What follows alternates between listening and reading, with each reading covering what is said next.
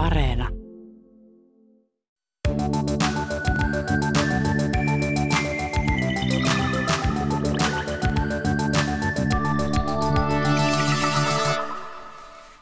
Silloin kun mä tulin ensimmäistä kertaa raskaaksi, me sovittiin heti, että mä oon vauvan kanssa ensin vuoden ja sitten puoliso on puoli vuotta kotona.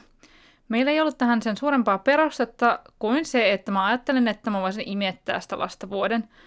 Mulla oli tuolloin vähän pienemmät tulot kuin mun puolisolla, mutta me haluttiin silti ehdottomasti, että molemmat viettää ihan reilusti aikaa vauvan kanssa himassa.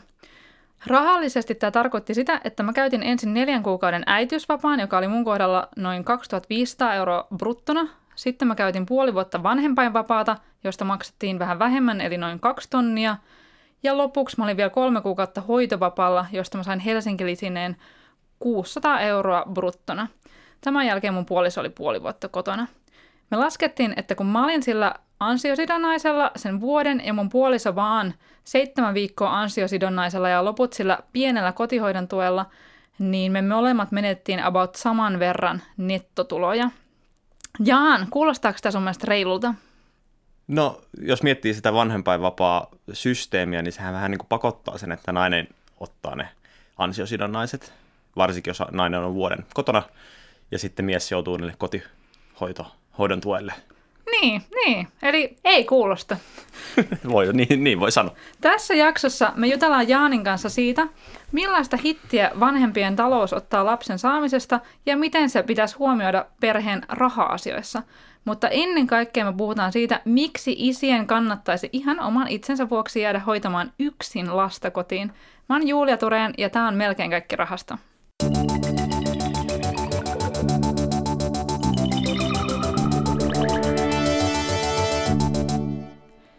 Jaan Siitonen, sä olet projektijohtaja Kielilähettiläät hankkeessa ja sä oot ollut puoli vuotta perhevapaalla sun tyttären kanssa. Toisin sanoen sä olit sen 56 päivää ansiosidonnaisella isyysvapaalla ja sitten neljä kuukautta kotihoidon tuella.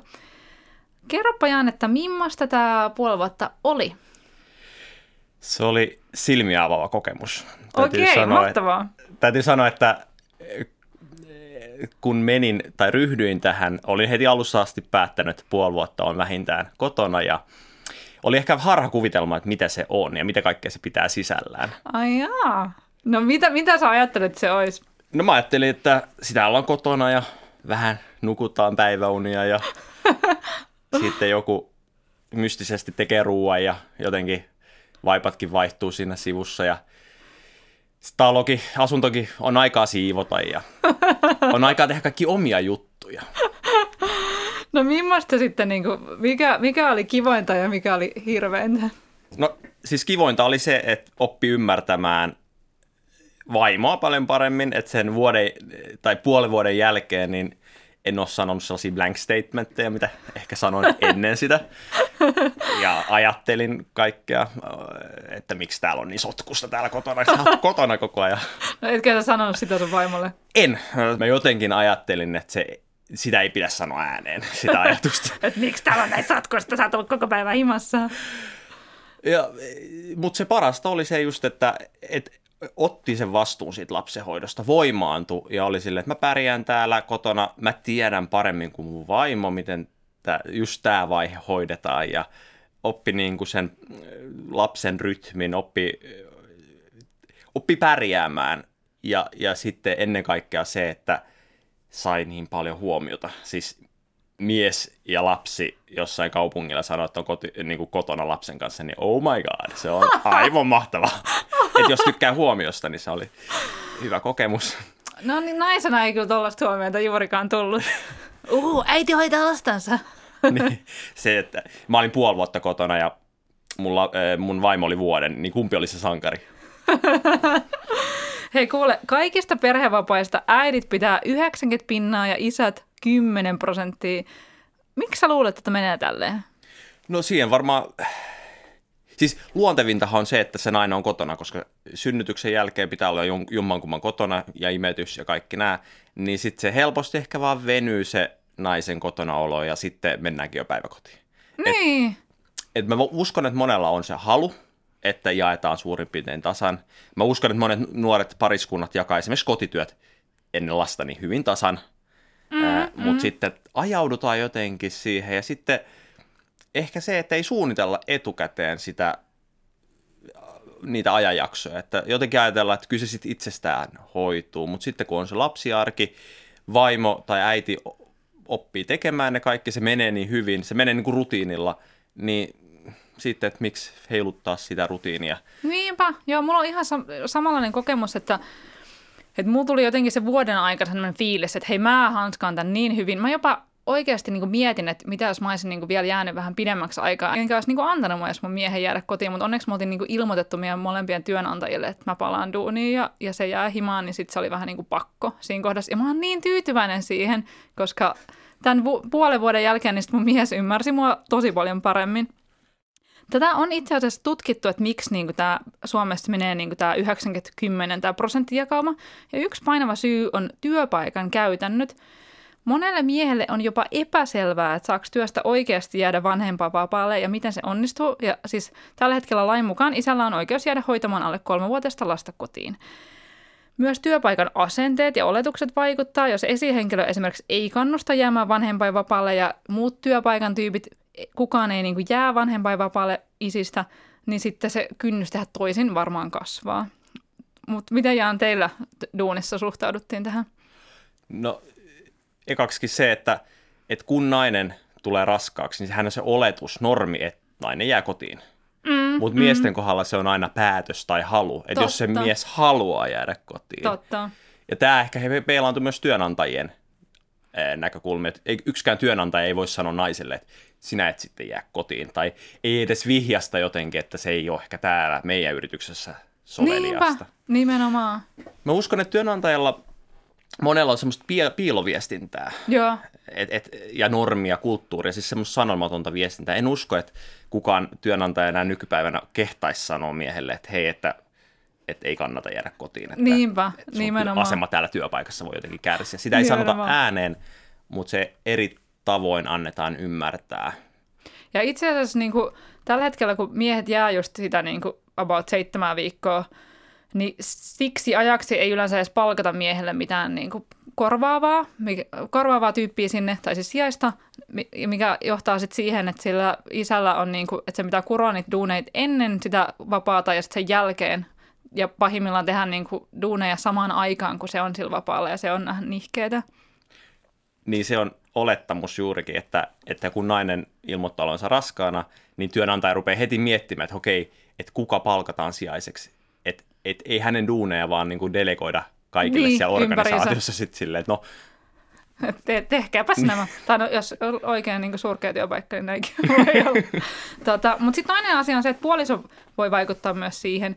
Eli, eli tämä nainen voi sanoa, että hei, sä et jää himaan, mä hoidan tämän vauvan. Mitäs, niin kuin, oliko teille ilmiselvää, että sä jäät himaan? Oli alusta lähtee ilmiselvää, että, että mä kotiin. Mutta tässäkin ehkä voisin kuvitella, että, että naisellakin saattaa olla piiloviestintää, että se mies ei koe itseään vaikka itse varmaksi jäämään kotiin, että häntä vaikka pelottaa sen lapsen hoitaminen. Ehkä se äiti ei ole tarpeeksi antanut tilaa siellä kotona etukäteen myöskään Niin, totta. Hoitaa. Ja mä ymmärrän ton, koska sitä niin omii jotenkin asioita herkästi. Tota, ja siis kolmas syy onkin se, että, että että isät saattaa pelätä, että pärjääkö ne kahdestaan sen vauvan kanssa. Että mitä se huutaa ihan hirveästi, niin mitä sillä sitten niinku, mitä sillä voi tehdä? Ravistella? Ja, no ei, mutta mitä sille, niinku, mitä sille huutavan lapsella tekee? No siis se pärjääminen oli kyllä semmoinen asia, että, että kyllä mulla aina oli semmoinen ajatus, että mä pärjään, mutta sitten kun mä jäin kotiin, niin en mä, mä en tiennyt minkälaista se pärjääminen on. Että eihän se rakettitiedettä sinänsä ole hoitaa sitä vuoden ikäistä lasta. Se on Ei. vaan todella, todella intensiivistä ja todella kuormittavaa. No se on, se on. Ja siis THL on tutkinut myös tätä, että, että usein ää, nämä isyysvapaat pidetään silleen, että nainen on silloin jonkinlaisella niin kuin lomalla, eli oikeasti käytännössä katsoen nämä isyysvapaatkin on niin, että, että mo- molemmat on silloin yhtä aikaa kotona, ja sitten niin kuin mies ei koskaan saa tietää, että kuinka intensiivistä se on. Mutta siis No neljäs syy on se, millä jengi yleensä niin kuin oikeasti perustelee sitä, että miksi mies ei jää koti- kotiin ja nainen jää, on se, että ajatellaan, että tämä on meidän perheelle taloudellisesti järkevämpää, koska miehen palkka on suurempi, niin hän ei voi jäädä kotiin.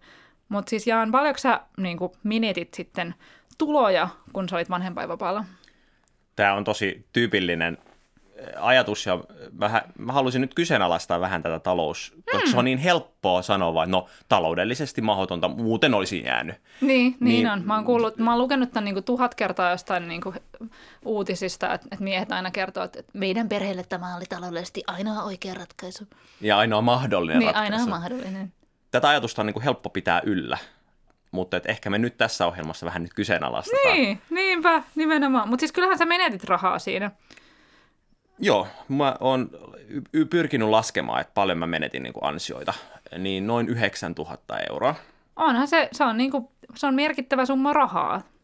Mutta sitten täytyy miettiä, että mun vaimo tienas sillä ajalla rahaa, että et eihän se, että kyllähän mun vaimokin menetti rahaa, kun hän oli, hän oli kotona, ja sitten mä muodostani menetin, että mun menot oli myös pienemmät niissä, niiden, niiden kuukausien aikana.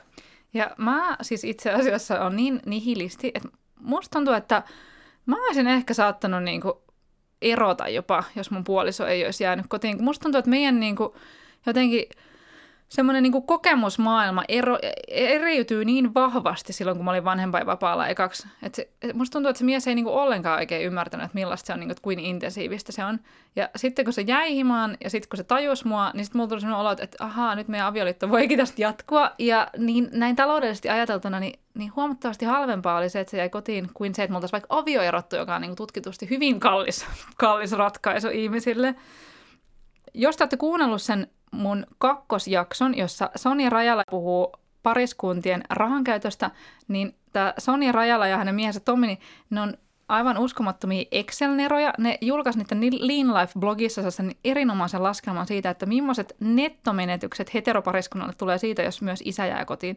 Ne käytti esimerkkinä heteroparia, jossa molemmat tienaa mediaanipalkan, eli nainen sen 2800 euroa ja mies 3500 euroa. Jos isä ja äiti jakaa vanhempainvapaat puoliksi ja kumpikin hoitaa lasta kotona yksin esimerkiksi 25 viikkoa ja yhdessä kaksi viikkoa, niin perheen nettotulot on 47 500 euroa vuodessa – mutta jos taas isä pitää ainoastaan sen hänelle varaton 9 viikon isyysvapaan ja äiti hoitaa lasta kotona lopun ajan, niin perheen nettotulot on kokonaiset 550 euroa isommat. Eli oikeasti just tämä ansiosidonnaisuus ja tämä verotus kompensoi ihan hirveästi sitä. Että se pitää oikeasti laskea. Mun mielestä jokaisen kannattaisi mennä niin kuin Kelan sivuille ja tehdä se vanhempainvapaa laskuri ja katsoa, että mitä niin kuin oikeasti tässä menetettäisiin, jos niin kuin myös isä jäisi kotiin hoitamaan sitä lasta.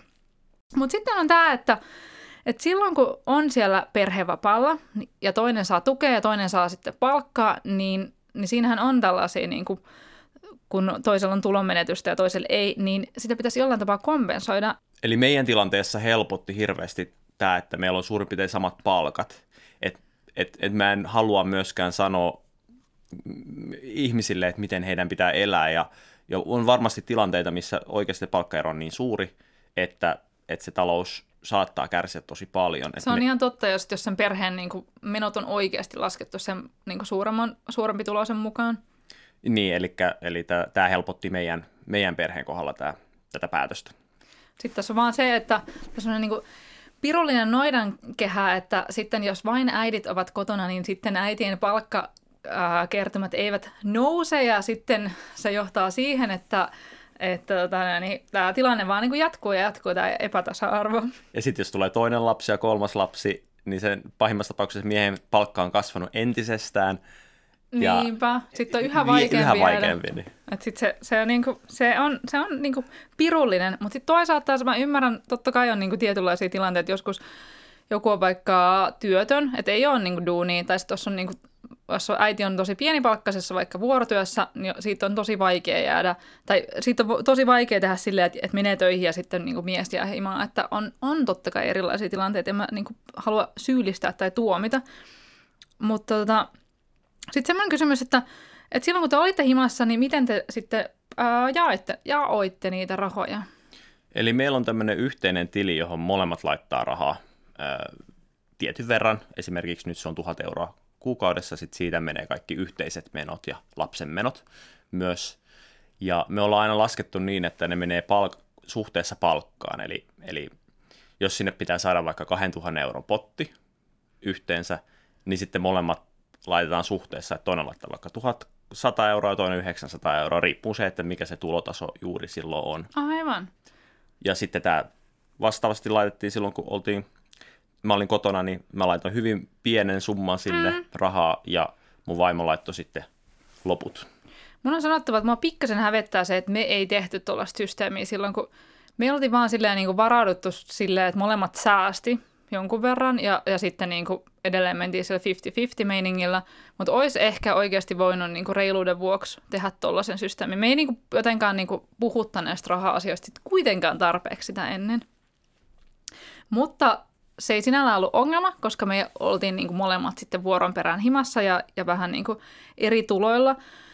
Mutta tiedän tosi paljon sellaisia pariskuntia, jotka on tehnyt niin, että, että nainen on vaikka kaksi tai kolme vuotta himassa ja mies ei ollenkaan, ja sitten ne ei niinku jaa niitä rahoja mitenkään. Että sitten edelleen niinku kaikki menot menee puoliksi, ja sitten nainen, naisen niinku tämmöinen elintaso tipahtaa niinku aivan sellaiseksi horroriksi, ja sitten mies vaan ostelee kitaroita tai elektroniikkaa ja elää sellaista tyytyväistä samanlaista elämää kuin aikaisemminkin. Ja tämä ei välttämättä edes johdu mistään ilkeydestä tai itsekyydestä, vaan siitä, että tästä asiasta ei vaan puhuta. Joo, ja mä kyllä ehkä, kun puhuit tuosta aviorista aikaisemmin, niin kyllä mäkin olisin varmaan eronnut itsestäni niin kuin vaimon näkökulmasta, jos mä en olisi sen kotiin. Että et just, että et, et, et ne on ne teot, ne on ne, se ymmärryksen puute, eikä se ole ilkeyttä. Se ei missään nimessä ilkeyttä. Mä muistan vaan, että me ollaan puhuttu vaimon kanssa paljon siitä, että että mulla loppu ne semmoiset typerät lauseet sen jälkeen, kun oli ollut kotona. Semmoset, niin. Ja sitten saatiin se narratiivi tästä, tästä mä haluaisin myös puhua, että saatiin sama narratiivi, että ennen, ennen lasta meidän narratiivit oli suurin piirtein samat ja kaikki meni hyvin. Mutta sitten kun tuli lapsi ja vaimo jäi kotiin ja mä en ollut, niin se narratiivi lähti niinku erkanemaan. Ne lähti no, kerro, miten? miten niinku? No se esimerkiksi, että minkälaista on olla kotona. Niin se, miten mä kerron, miten mun vaimolla on kotona. Niin. Ja se, miten mun vaimo kertoo, mitä siellä kotona on, niin oli kaksi hyvin eri asiaa. Ja siis lähtien kaikesta se, että miten – miten päivä sujuu ja mä kerron mun työpaikasta ja tavallaan se, että miten kerrotaan ylipäänsä päivän rakenteesta. Joo, joo. Mä, mä saan tosi hyvin tuosta kiinni, aivan ehdottomasti. Ja sitten ehkä miettii kymmenen vuoden päästä, jos me kerrotaan, kerrotaan sitä lapsitarinaa, niin mä kerron mun, mun narratiivi edelleen. Niinpä. Ja mun vaimo on edelleen se ei ymmärrä se mies. Nimenomaan. Että kymmenen vuotta Nimenomaan. kulunut ja nämä Nimenomaan. narratiivit on eros, niin kuin erossa toisistaan, niin se varmasti vaikeuttaa. Se on ihan totta.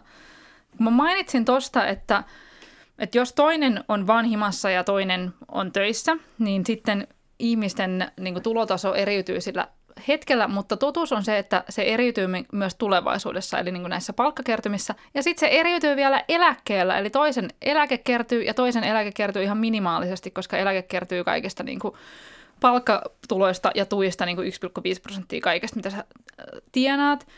Niin sitten jos toinen on kotona vaikka kuusi vuotta, niin se alkaa olla niin kuin jo oikeasti aika massiivinen se ero tulevaisuuden eläkkeisiin, niin mä haastattelin pari talousasiantuntijaa, joiden kanssa me käytiin läpi, että miten näitä nykyisiä ja tulevaisuuden tulon menetyksiä voi kompensoida toiselle. Kannattaa lukea juttu osoitteesta yle.fi kautta oppiminen. Mua kiinnostaa siis se, että Mun mielestä isien pitäisi jäädä kotiin sen takia, että naisille tulisi niinku reilummat olosuhteet työelämään, mutta mikä sun viesti on? Sun, su, suakin niinku, tota, onko, palaako sunkin sydän niinku tälle naisten oikeuksille? No aina, aina kun puhutaan mistä, aina kun puhutaan perheistä, niin aina puhutaan naisten oikeuksista. Sitten mennään työpaikalle, puhutaan, että naisen e, euro on, on vähemmän kuin miehen ja kaikkea, niin mä haluaisin puhua siitä, että niin kuin miesten asemasta kotona. Eli Joo. Että jos mietitään sitä, että, että mua ei niinkään kiinnosta se, että parantaa naisten asemaa työpaikoilla, vaan mua kiinnostaa parantaa miesten asemaa kotona. Joo, toi on mun mielestä hyvä näkökulma. Ja miettii sitä, että kuinka paljon sen perheen kanssa kuitenkin joutuu viettää aikaa, oli kuin, kuin, kuin työmarkonarkomaani vaan, niin joutuu kuitenkin viettämään sen perheen kanssa aikaa, ja jos on koko ajan sellainen olo, että on ulkopuolinen, että ei, että se, se äiti niin kuin tietää ja sitten lapset tietää, että äiti tietää, että isä on niin koko ajan semmoinen etäinen hahmo. Mikä on ihan super yleistä. Tollehan se on aina silleen, että päiväkodista soitetaan niin kuin helposti äidille. Soitaako teille? Ei, mulle soitetaan aina. Haha, you win.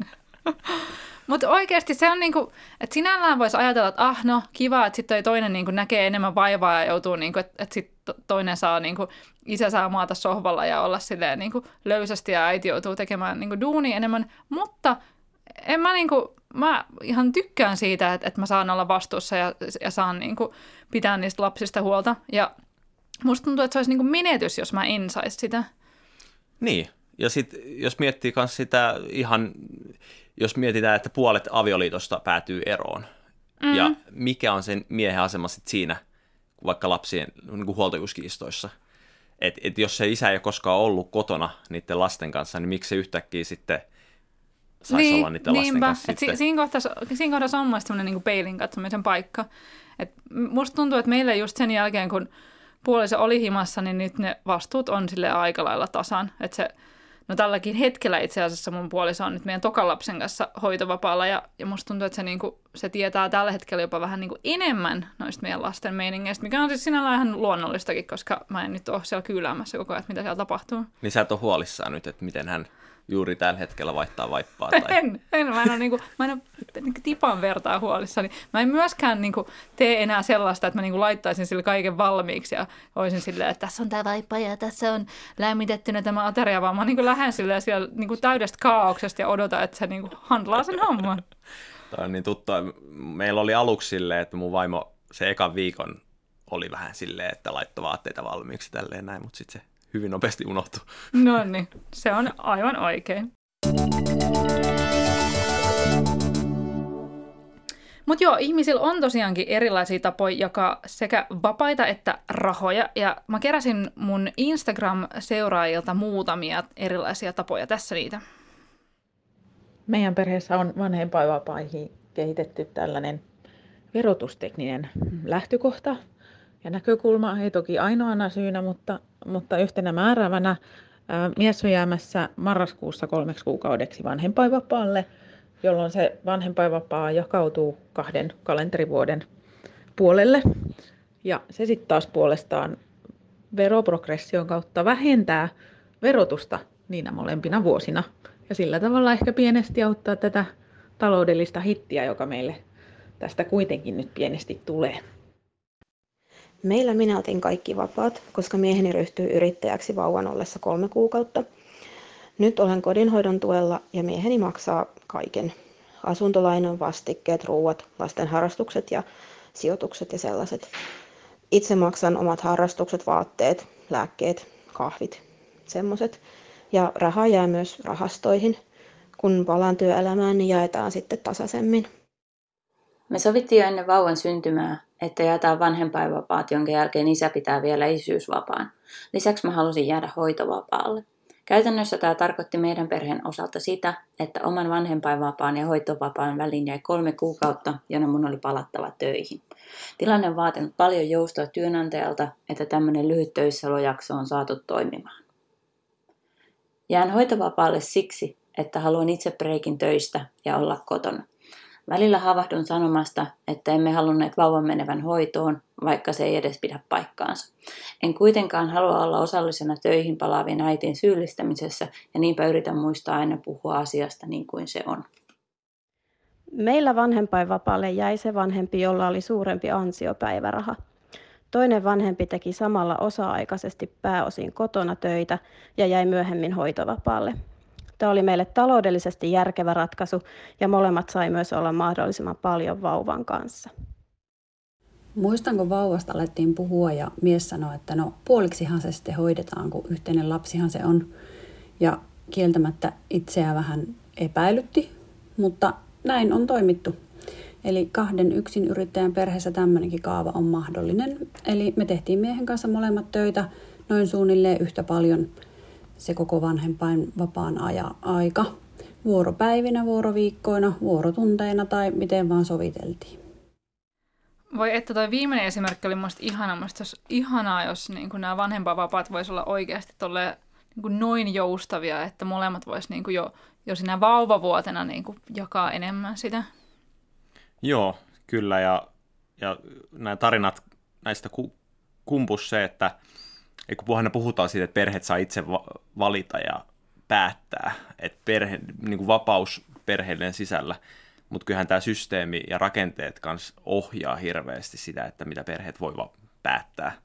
Nimenomaan, nimenomaan. Mielestäni se on niinku jotenkin, välillä mä oikein niinku kismittää se, kun puhutaan, että et, et jotenkin se niinku nykyinen malli olisi joku semmoinen taivaasta tullut asia, ja se, e, ikään kuin se ei olisi niinku asia, joka, jota niinku joku olisi joskus päättänyt.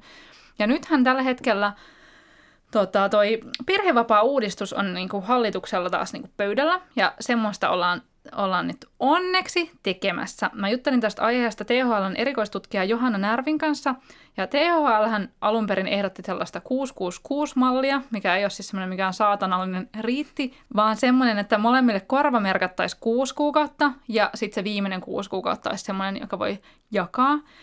Mutta tämä uusi vanhempainvapaa-uudistus ei nyt tuo ole ihan tällainen, vaan nyt se näyttäisi siltä, että, että kyllä korva merkattaisiin niin kuin molemmille vanhemmille näitä kuukausia, mutta käytännössä katsoen vaan neljä kuukautta olisi silleen, niin kuin, että olisi pakko käyttää ne itse tai sitten menettäisi ne, eli tälleen niin kuin use it or lose it. Mun mielestä on kuitenkin hyvä alku, koska tällä hetkellä se on paljon pienempi se isälle korvamerkattu määrä, se on se vaan se 56 päivää.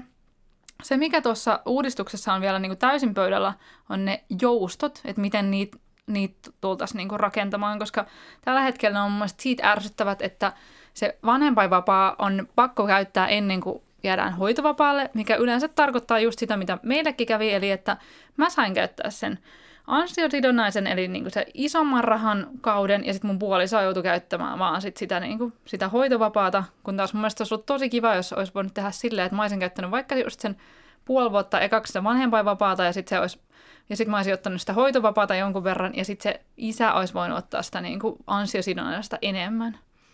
Juurikin näin, ja just, että pitäisi luoda näitä taloudellisia in, niin kuin insentiivejä miehille jäädä kotiin.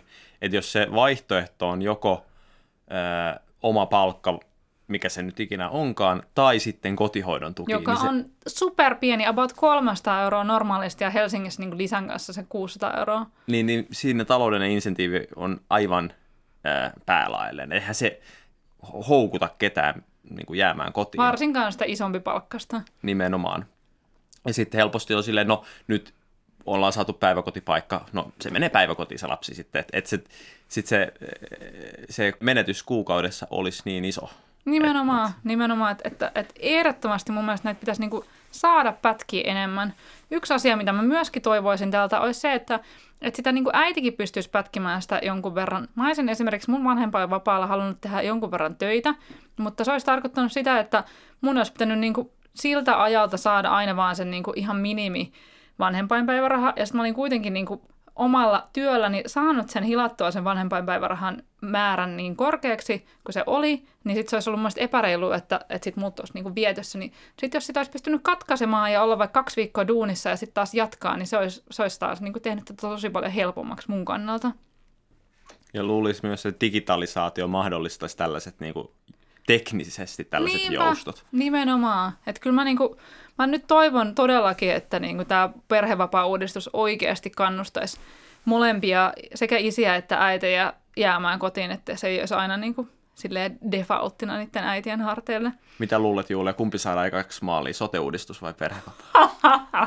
no kuule, se onkin hyvä kysymys. Tätä perhevapaa-uudistustakin on niinku veivattu ja veivattu ja aina joku tulee kertomaan, että jotain niin kuin aivan absurdeja perusteita siihen, miksi, miten äiti, äiti kuuluu kotiin ja nyrkin ja hellan väliin ja ties minne, niin en tiedä. Mutta mun, mun toiveeni on, ovat korkealla.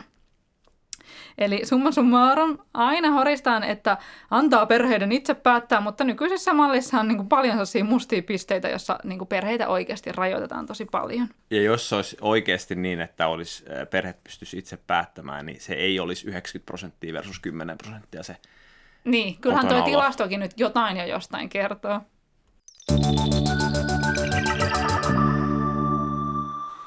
Okei Jaan, nyt on loppuknopin aika. Mä kysyn sulta, että milloin isät alkoivat päästä mukaan synnytykseen Suomessa?